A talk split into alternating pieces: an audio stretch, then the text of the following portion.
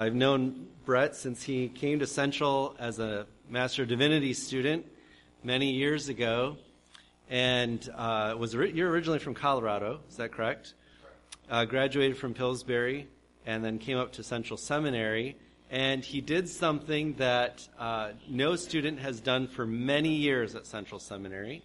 He finished his Master of Divinity degree in three years, and I asked him, why did you finish in three years? Nobody finishes in three years.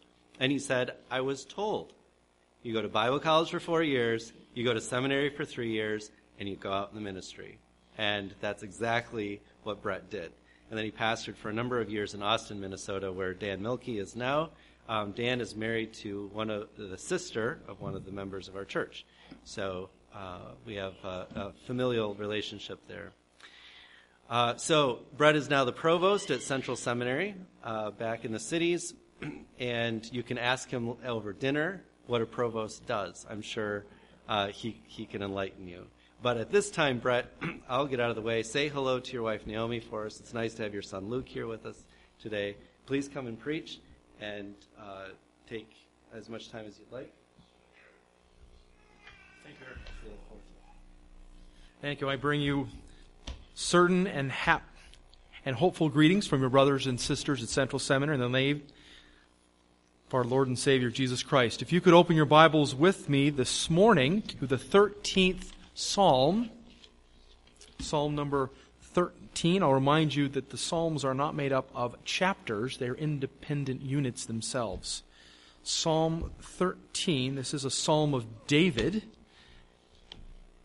Before we begin this morning, I ask that we once again bow in prayer and seek His face. Let us pray. Our God in heaven, we worship you this morning again.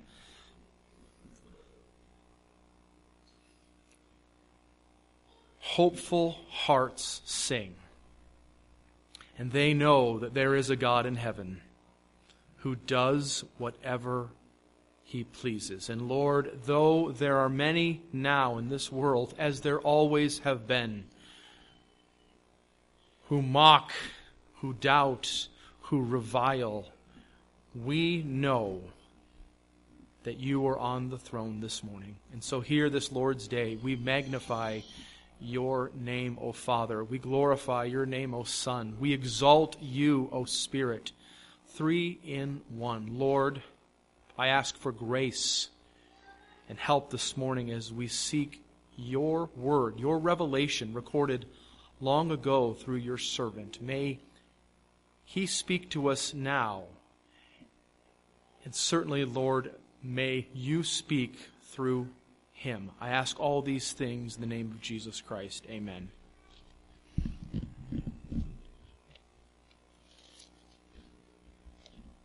What do you do when God makes no sense? Now, certainly, if you work at a seminary, as do I, that seems like an academic endeavor. We call that theodicy, right? The problem of evil. And certainly, there have been many over history who have either attempted, sadly in vain, or at least realized that this is a question that sometimes is unanswerable. However, it's one thing to have the questions in the halls of academia, right? To seek and inquire the metaphysical realities of God. It's certainly and entirely another thing to experience that through something in your life, something real, something raw, something intimate.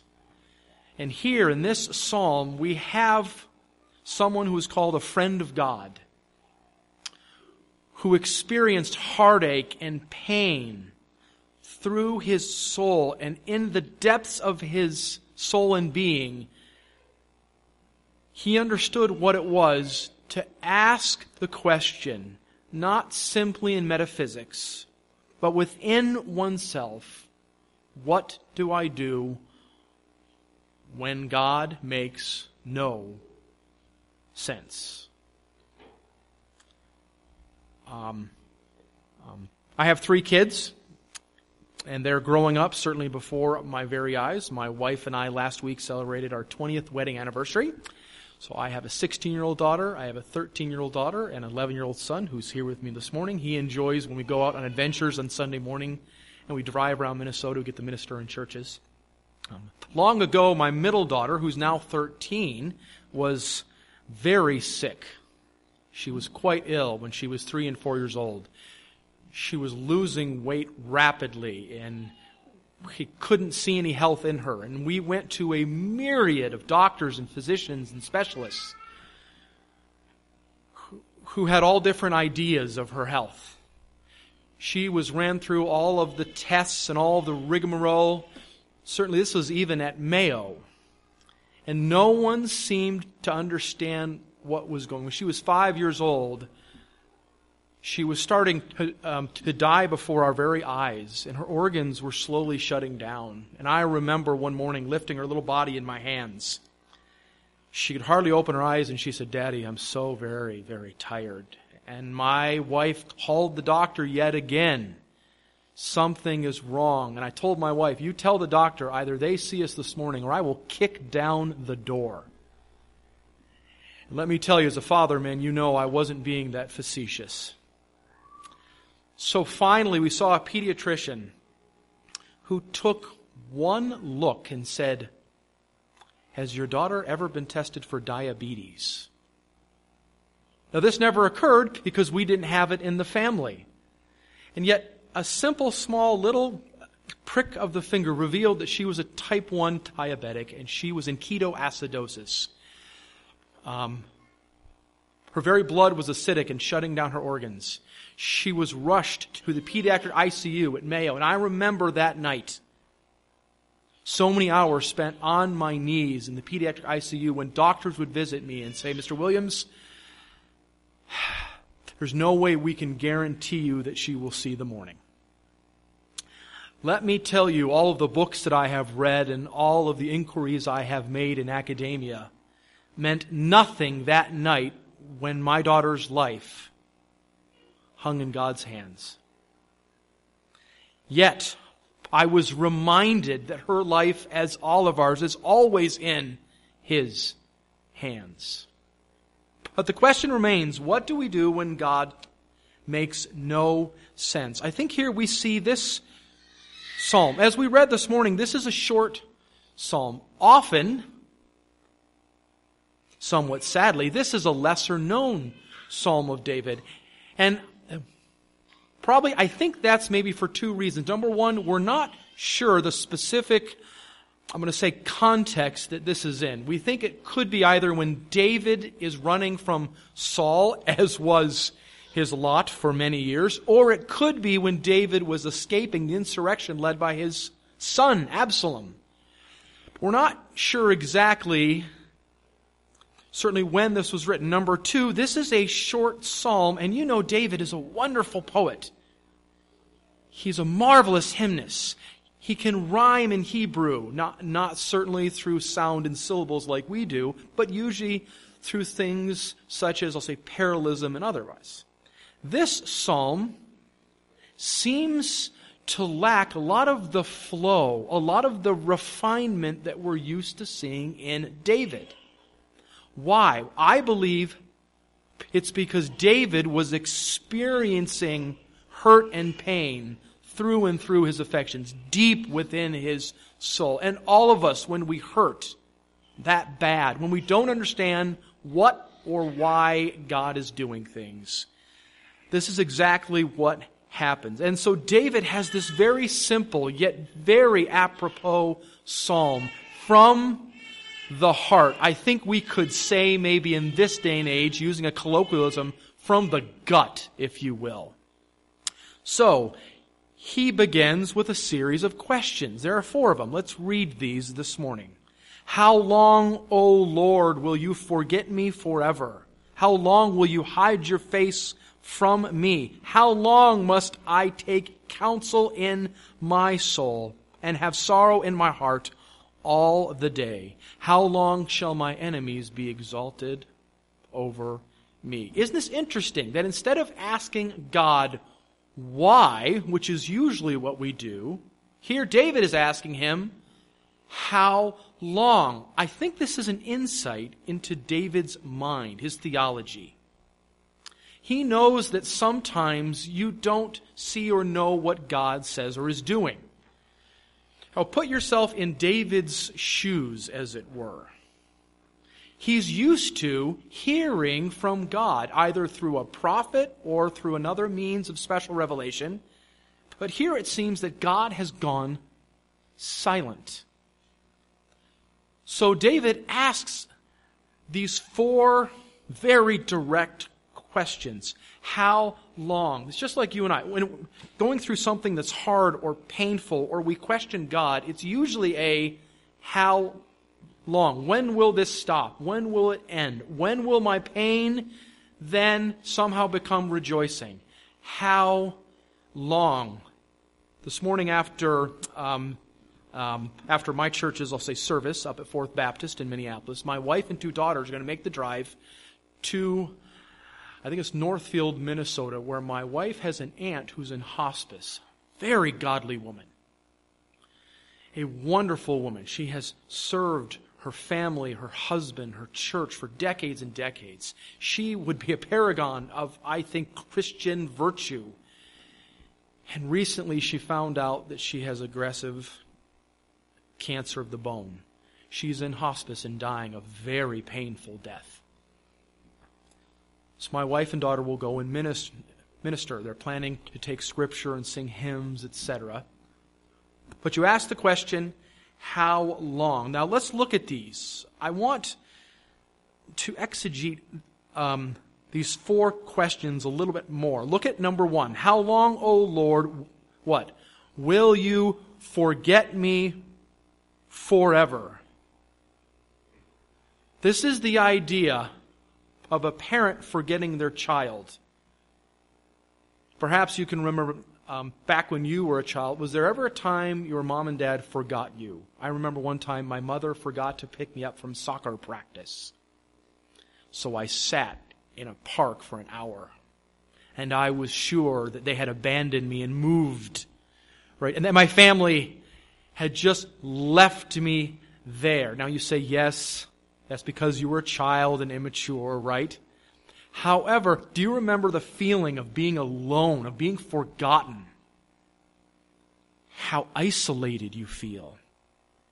Here, I think David is asking this in a specific way. How long will you what? Will you forget me? David knows he's a child of the Most High. He has a covenant relationship with the God of Israel. It seems that his very father has forgotten him. That reminds me of the words, certainly of our Lord, as he said, My God, my God, why have you forsaken me? This is more than just poetry. This is really an idea of a child who is thinking their father has forgot them. That is scary. That is hard. I think David is so wrapped up in the situation that he finds himself, he believes that God has forgotten him in the present. He then fears that he will forget him in the future. How long? Now, number two, how long will you hide your face from me? That simple phrase, hiding your face, actually has an idea in the Old Testament that many of you are familiar with. Because remember, when God would show his face, he could not do that in a realistic sense. However, in a poetic sense, that means he's revealing himself to his people. You think of the priestly blessing in Numbers 6 it says this, the Lord bless you and keep you. The Lord make his face shine upon you and be gracious unto you. The Lord lift, what? Lift up his, your English will say, I think, countenance, but in Hebrew that's still the idea of his face to or upon you. The idea of God shining his face on his people means there's an intimate and covenant relationship. And here, look at David. He is now saying that God seems to be hiding his face. This has to be interpreted as abandonment. I honestly think that David now feels this abandonment. He's saying, God, not only do I think you have then forgotten me, but how long will your face be against me and turn then away? My God, my God, why have you forsaken me? Now the third one. How long must I take counsel within my soul? This is another interesting uh, question because, again, I think this is key in understanding David's mind and heart. Remember, David, certainly as a king, was used to having counselors. Who, some of whom were actual men of God and prophets, like Nathan. He was then surrounded by sage, um, uh, wise people who were counselors when he would have an issue, whether it's in politics or economics or warfare, he would surround himself with counsel. And here it seems like he's feeling all alone and he says, now I have to seek what? Counsel in myself. I think this is reflective of he doesn't have anyone around him, but more so I think this is reflective of saying, God, you seem to not be revealing yourself to me. How long? How long? Now, this one, he adds a little couplet here, and he says, And have sorrow in my heart all the day. The seat of his very emotion, his soul itself, is hurting. I don't know, maybe it's cancer. Um, perhaps it's abandonment, or perhaps it's a loss of job or security. But maybe this morning you are hurting. And all the books in theology seem to be aloof. And you, like David, are asking the question How long, O Lord? This is real. This is raw. Now, the fourth one How long shall my enemy be exalted over me? Again, these are more than just simple words and phrases. He's asking a question the Most High. Because remember, David had a covenant with God, a special covenant. He knew that he was the chosen. He was to be king, or he was the king, depending on the context here. He felt the oil that had anointed his head as a young man when he was chosen among his brothers, even though he was the least of them. He remembered the covenant and he knew that he was to be exalted. He was to be victorious. He was a man of war. He defeated his enemies. Yet here he's saying, How long shall my enemy now be exalted over me? Because in his mind, it appears that the script has been flipped. It seems like the covenant that Yahweh had, the, the intimate relationship, the guarantee, the promises were null and void. How scared he must have been. How hurt he must have been. I don't know about you, except certainly for me, this attracts me to this man. Who, though he was a poet, though he was a um, I'll say a hymn writer, though he was a theologian, though he was a king, he felt things as I feel them. He saw things as you see them. He was a man. And he knew that we are nothing but dust. How long? If you see this psalm somewhat musically, Think of yourself singing or listening to a choral piece that seems to almost intensify as it goes on. It builds. Certainly not in joy, nor in excitement, but it builds in pain. Think of the movements growing and growing.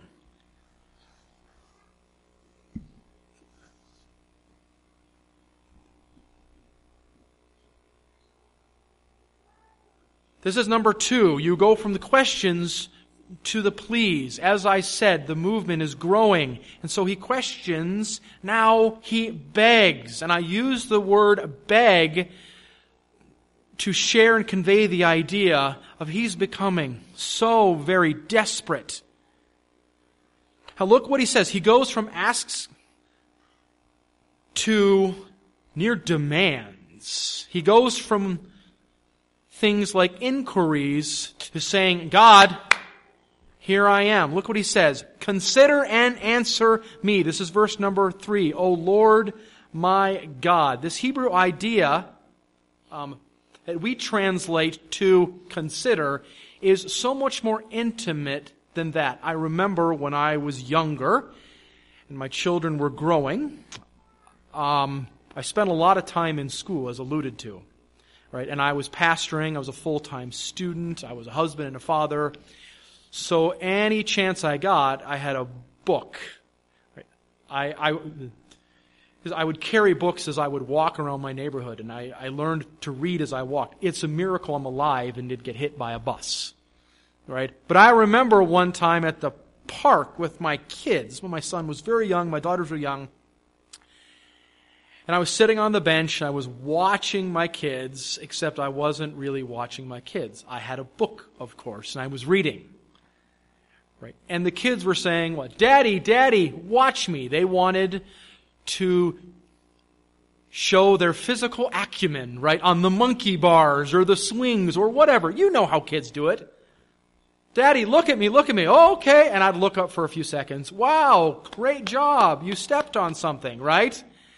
And then my eyes would go back into the book that I was reading.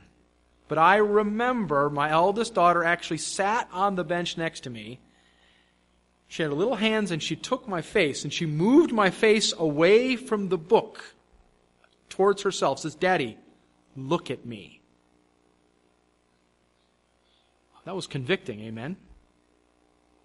However, this is exactly the idea that David is getting. It's more than saying, Oh, think upon me, God, and consider me. He's almost grabbing the face of God, as it were, and he's moving it. Remember the previous verses he says that you were hiding your face, and now he's saying, Look at me, God. Here and now, I want all of your attention. This is more than a ponder or a consideration. He wants intimacy. And answer me. Uh, like so many inquiries, this is left unanswered. Amen like so many Psalms, like so many issues in Scripture, whether it's with Job or Jeremiah, who had to not only record but witness the siege of Jerusalem. He recorded it the book of Lamentations. I understood that. Uh, that's something I think you read this morning in your prayer service. You can imagine what these men saw and felt. Or perhaps Habakkuk. And he knows as a prophet that God will use the godless to judge his chosen, and he asks, why? And the only answer that he receives in chapter 2 is what Paul later on sees and puts in Romans when God says, Oh, Habakkuk, the just shall live by faith.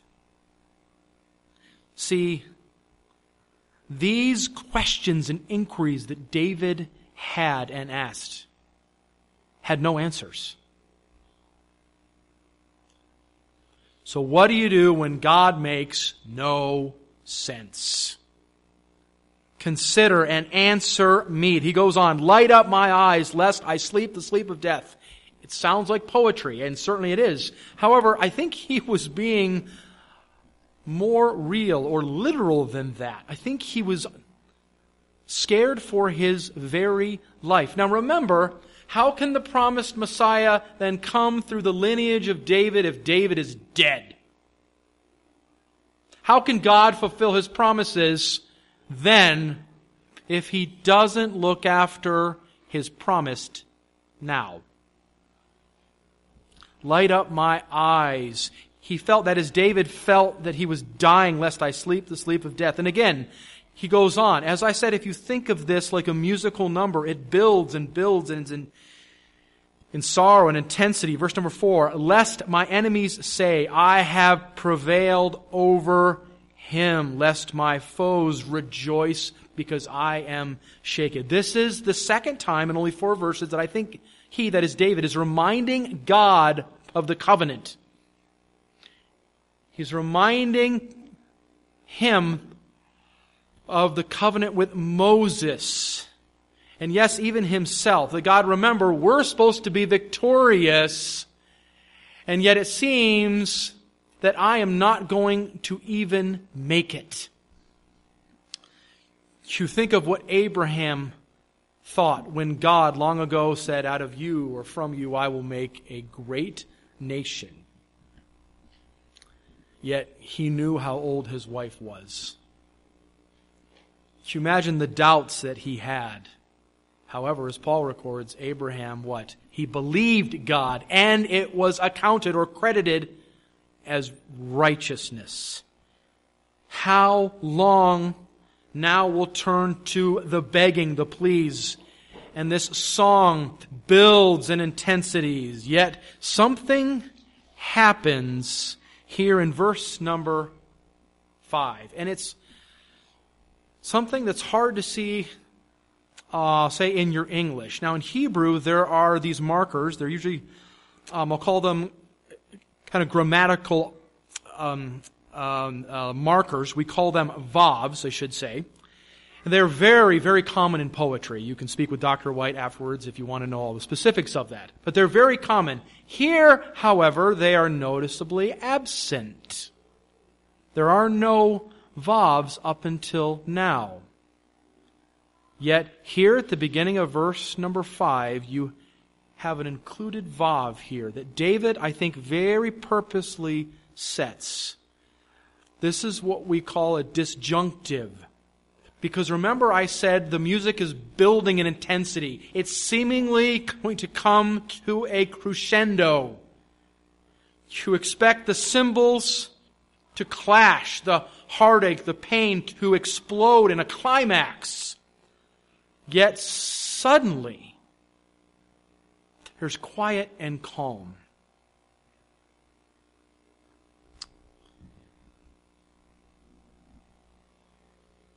In 1859, the German songwriter and composer Johannes Brahms actually wrote a musical score based on Psalm 13.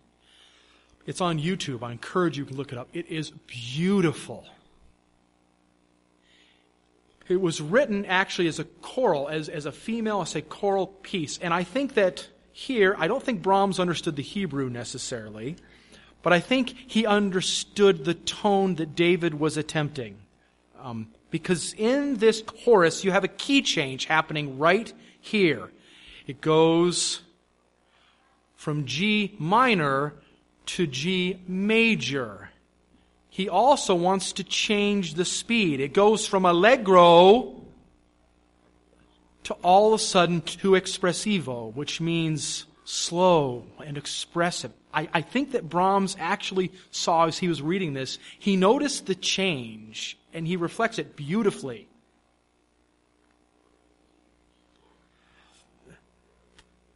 This is exactly what I think this man who is called the friend of God, he has a change within his heart and his head. He doesn't necessarily change the feelings. He still hurting. There doesn't appear that there's a change in his circumstances or context. I'm reminded of Jeremiah, Lamentations in chapter 3, when he's listing all of the horrors that will happen and are happening, and he says, But this I recall into my mind. What? Your mercies are new every morning. This is exactly what David is doing. His soul has no idea why God is allowing what he is. His heart has no idea what God is doing. Yet, here's the key. This is the lesson for this morning. He knows that God is good. So when you don't know what God is doing, rest in what you do know of God. When you don't know why, how long, when you don't know what God is doing, then rest in what you do know of God. He is good. He is faithful. He will save his people. His son will return in glory. And he will judge the living and the dead.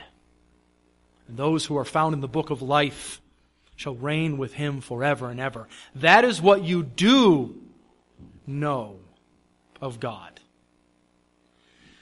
I'm reminded this past uh, year as my eldest daughter, who's 16, now is entering a phase in academics that I'm no longer to help her with her math homework. You remember that, parents. Right? She's doing PSEO, and I remember math. I tell people I hated math. That's why I got into philosophy. So much easier. Um, but she brought homework home this past year, and I looked at it. It was advanced algebra. Oh, do I hate advanced algebra. I'm sorry if I'm offending anyone out there who's an engineer or something like that. But this is just me being open and honest with you. I truly loathe it. But I remember years ago in school, in college, even in high school, actually learning how to solve an equation in algebra. Now, in algebra, this is something I'll engage with maybe the young people. Do you try to solve for x first? No, because x is a variable. You don't know what x is. So you turn your attention to the part of equation that you do know. Now, perhaps we could refer to this, I think, theologically. We call it theodictic algebra. Hence, when you don't know the variable, when you don't know why or how long or what God is doing, rest in what you do know, the promises of Scripture that are objective, that are absolute, that are true and shall remain forever and ever. That's exactly what David is showing here. Let's read this again.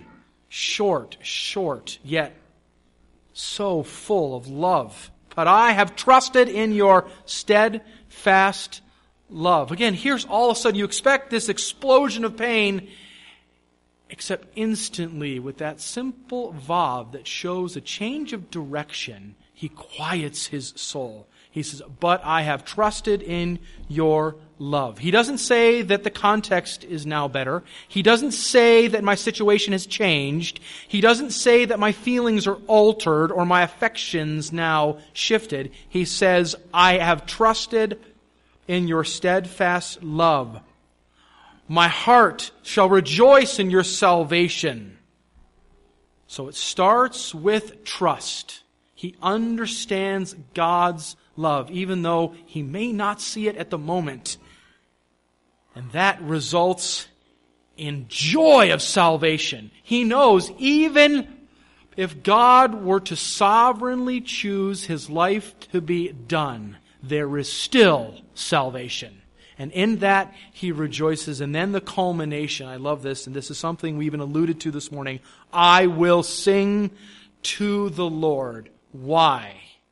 Not because of the pain, and not because of the problems, not because of the inquiries that David had just said,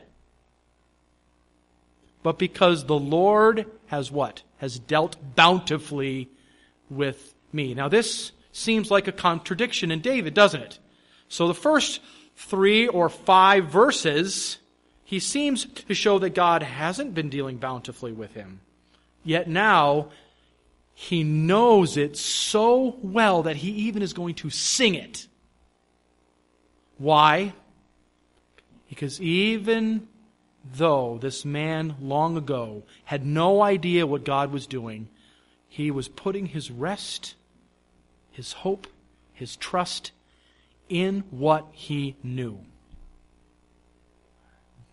That's good theology. He knew that God saves. He knew that Messiah would come, and Messiah's name, Yeshua, means God saves.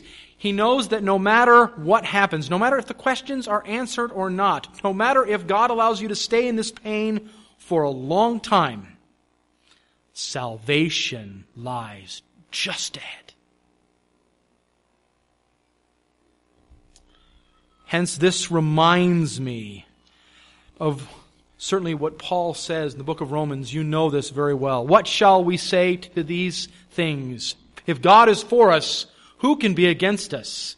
He who did not spare his own son, yet he gave him up for us all, how will he not also with him graciously give us all things? Who shall bring any charge against the elect of God? For it is God who justifies. Who is to condemn? Christ Jesus is the one who died. More than that, he was the one who was raised and who is at the right hand of God, who indeed is interceding for us. Who shall separate us from the love of Christ?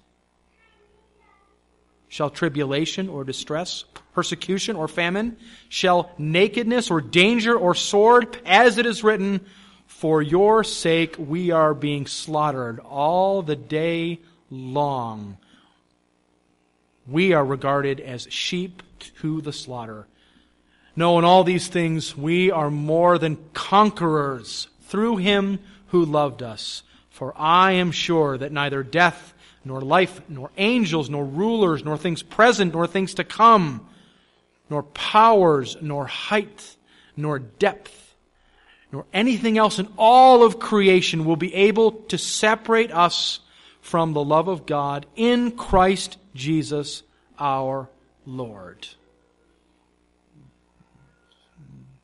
I remember the morning when my daughter was slowly regaining consciousness, and I was overjoyed because God had spared her. Now she's even tall for her age.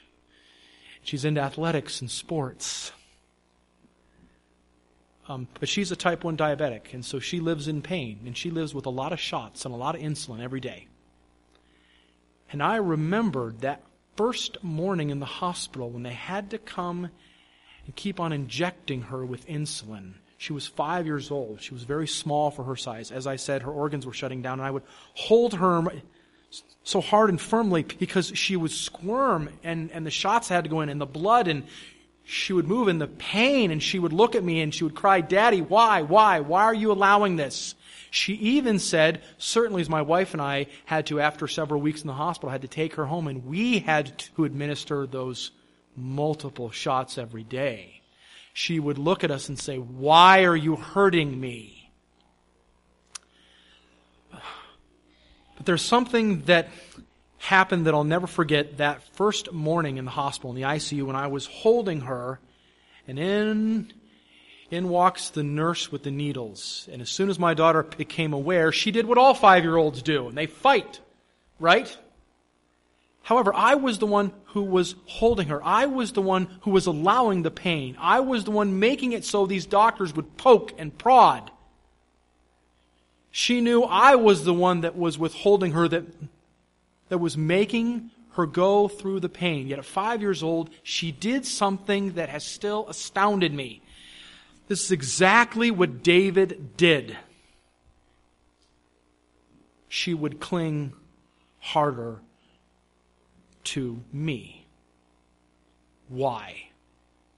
She had no idea why daddy was giving her so much pain, but she did know that daddy loves her.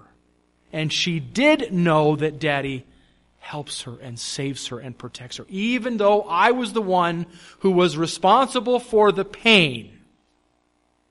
She would cling even tighter to me.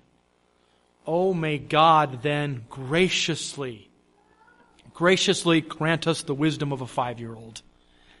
And may we cling harder to Him. So let me remind you this morning when you don't know what God is doing, rest in what you do know.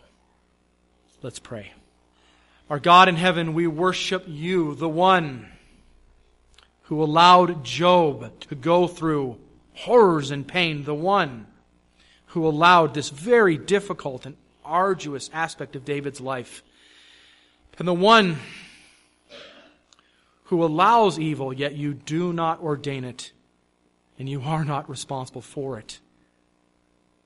So when we go through hurt and pain, Lord, when we go through heartache, and our little hands reach up and we grasp your face and we say, Look at us, Daddy. Look at us, Abba. We know that you smile upon us through your Son, our Savior Jesus Christ, who is salvation.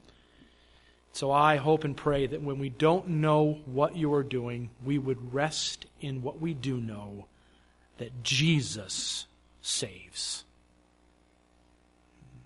I ask these things in the name of the Father, who is sovereign, who reigns upon high, the name of the Son, who has come in the flesh, who is God, very God, light, very light, true God from true God, and the name of the Spirit who indwells us, Lord, who illumines us, who has regenerated us. I ask these things in the name of Jesus the Christ. And all God's people said, Amen. Thank you.